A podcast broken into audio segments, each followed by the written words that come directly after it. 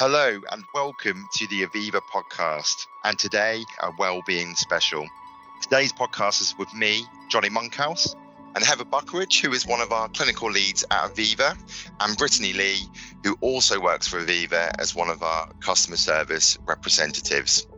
It's been a roller coaster 12 plus months for all of us, and we're now experiencing some easing of restrictions, with full restrictions being removed on the 19th of July. Well, that's the day as I as we record this anyway.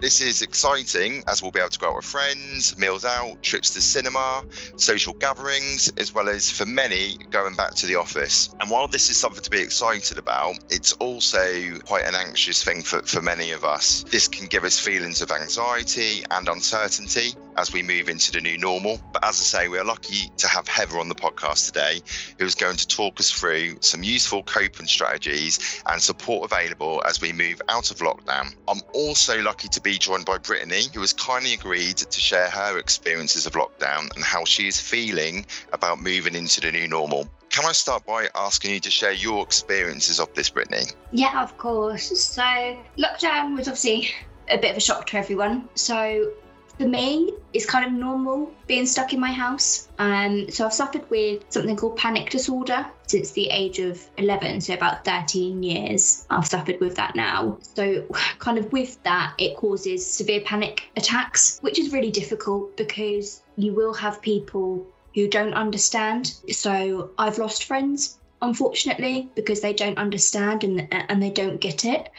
Um, so it as well as having the panic attacks, you have got things like that alongside of it. So when, when lockdown come around, when I was at home all the time, it's kind of a normal for me because going out anywhere, going to a pub, drinking alcohol is kind of daunting to me. It's not something that I tend to do. But on the other hand, I know people who struggled because they i don't know go out every weekend see their friends constantly.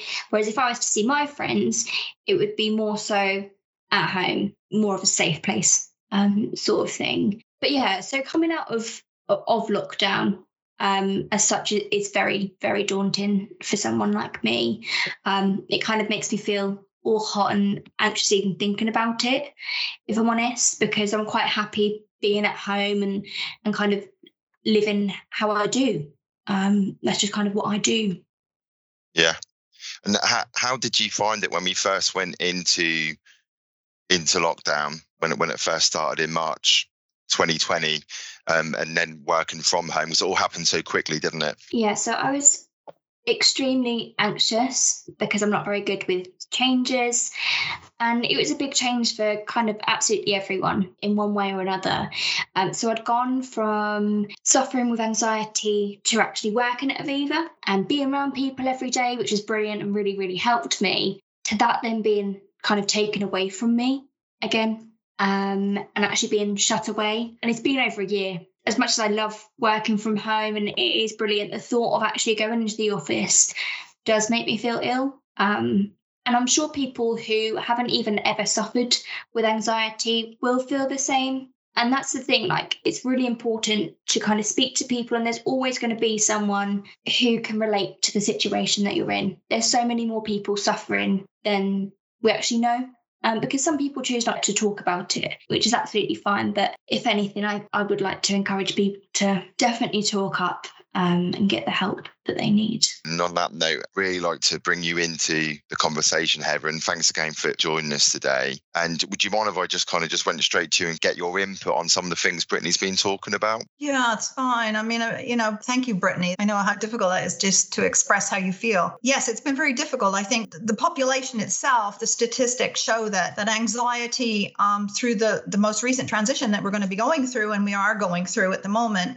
is back at the same levels, if not greater, than it was in March 2020. So, what we are seeing is that the new normal has complexity, complexity that adds to our everyday lives. It adds to every simple task we do. So, people who perhaps have never experienced anxiety or feeling anxious about going to the supermarket, putting petrol in your tank, you know, walking a dog. I mean, all these things that we just did without thinking, now we have to take into account all the little nuances to those, you know, key keeping a safe distance, making sure we use the gel if we're going in a supermarket, making sure that we wear the masks at this point in time. All these things have added a level of complexity. And with change and complexity comes a feeling of often anxiousness. And for me, I feel that currently a level of anxiousness is within what I would consider normal because for all of us to start to regain control of our lives and not feel a little bit apprehensive, considering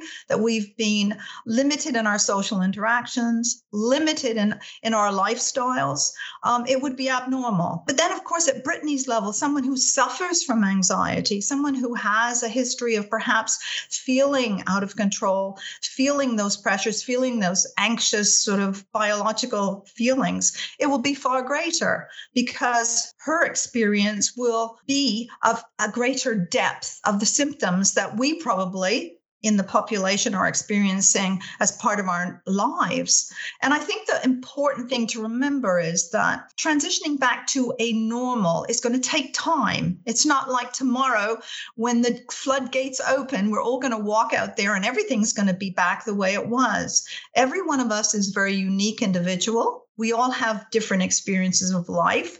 We all react differently to change. So the important thing is to take it step by step.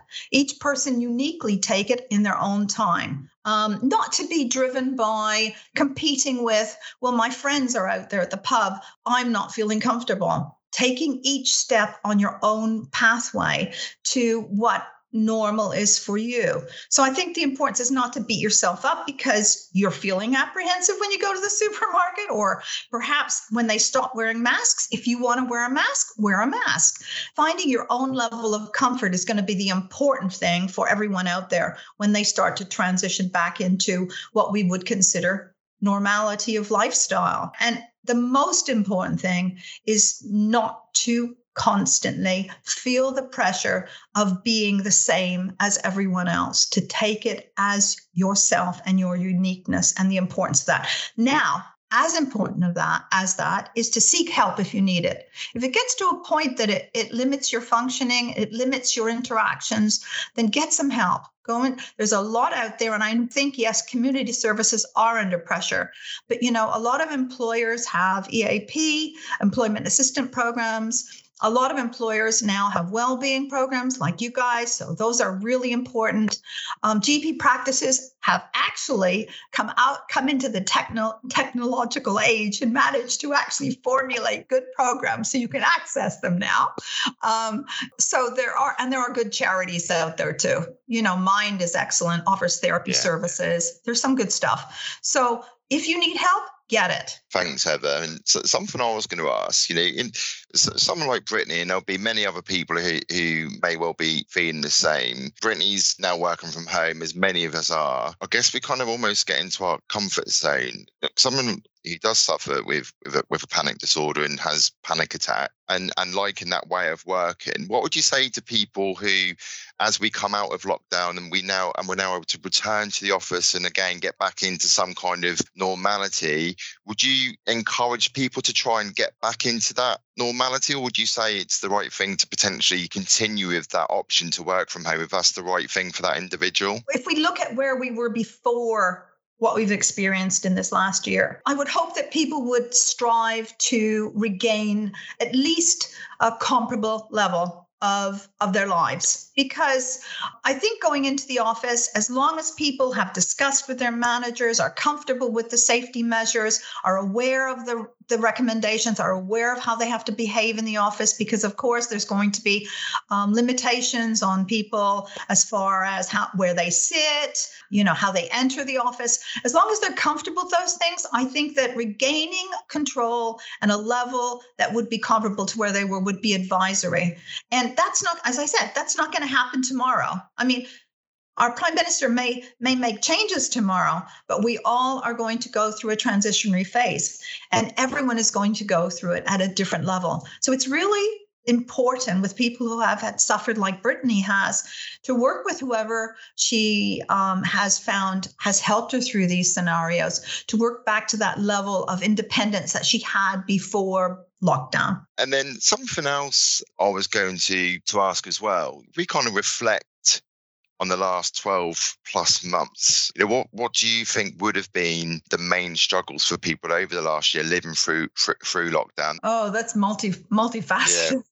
Yeah. I would know where to start there, to be honest with you. It depends on, I mean, we've seen difficulty for people to access treatment. I made that sort of a sort of light-hearted talk about GPs, but GP practices had to accommodate a totally different scenario for treating their patients. The NHS has had to encompass large numbers of individuals su- suffering from a, a physical condition that has limited access for a number of other people.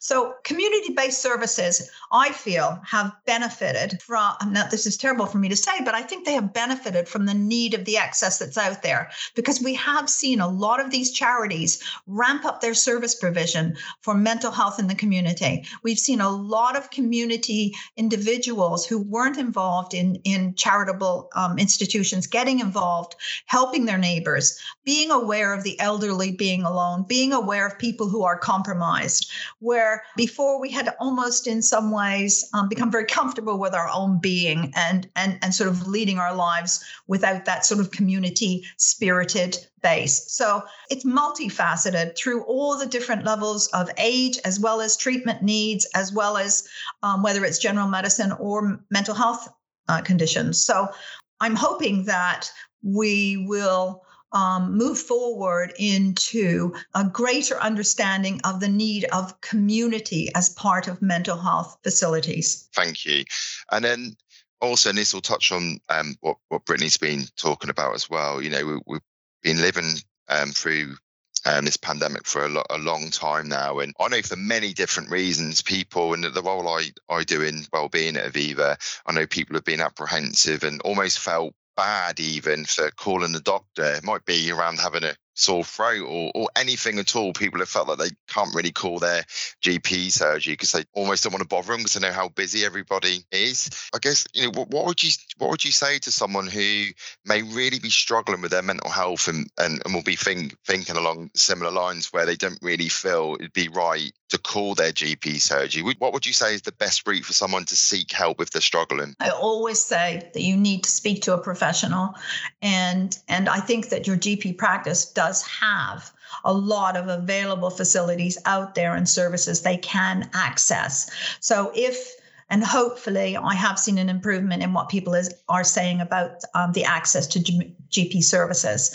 So that would be your first point of call because you may need something more complicated than just speaking to a therapist. You may require medication. You may require an in depth type of therapy that isn't available in the community base. So I think the good point of call is always going to be your GP practice, your GP nurses, or often if you've had treatment before, you can access the community mental health team directly. So those are the professionals. And at that point in time, if the service provision, they will they will adequately recommend what is needed for, for you to recover or to move towards the next pathway, whether it's accessing treatment through charity services or whether it's accessing appropriate medication that may be required. And is there anything that you can kind of recommend to help me in my daily life? Like any apps or anything like that? Actually, Mind has some brilliant apps. And actually, I was funnily enough looking at the NHS service apps, and they have a couple of really good apps out there too. EAP has an app that's that's pretty reasonable as well. You know, apps are interesting concepts because because we all have a different way of communicating. And apps, you have to play with them and find the one that works within your component of how how you like to interact on a, a computer or on a phone or whatever. But yes, there are some good apps out there, but I think again, it's very individualized and you have to find the right one for you. And mindfulness. Oh my, we were talking about it before the podcast. Yeah. Breathing techniques are, particularly with panic disorders or anxiety, breathing techniques can make such a difference to times when you're going to feel a little bit out of control or a little bit when the anxiety starts if you start with a good breathing technique and there's a few good ones that your your practitioner can give you advice on that um, that you can utilize to keep your anxiety under control. Yeah i use the headspace app That's um, good. pretty much every day. So if i'm feeling a bit anxious i'll just literally put my earphones in um, and do a couple of whatever they're called breathing techniques is yeah um, meditation um, yeah and all, meditation. yeah it is good there's a good series on um netflix isn't there have you seen that yeah um that's actually run by headspace yeah Really Headspace is excellent. Headspace. It's a it's a it's tried and, and tried and been around a little bit and it's it's moderated and it's up to date and it's good. Offer some good services on there. Brilliant. Oh, that, that, that that's awesome. So thank thank you very much. And just to go full circle before we we bring this podcast to, to a close and coming out of lockdown, hopefully those restrictions being being removed on on the 19th of July. You know, again, that's the date as we, we as we record this. It's always subject to change. But to to summarise, Heather, you know, I guess it's just as much as people can could try and embrace um, being able to kind of go back out there into the new normal, whether that's social gatherings or, or work. Um, but would you say the key message is do that at your own pace? You don't have to jump into it just because there's a there's a timeline to it. Exactly. We're all individuals, and we're going to have yeah. different different pressures, different needs, different ex- feelings, different experiences.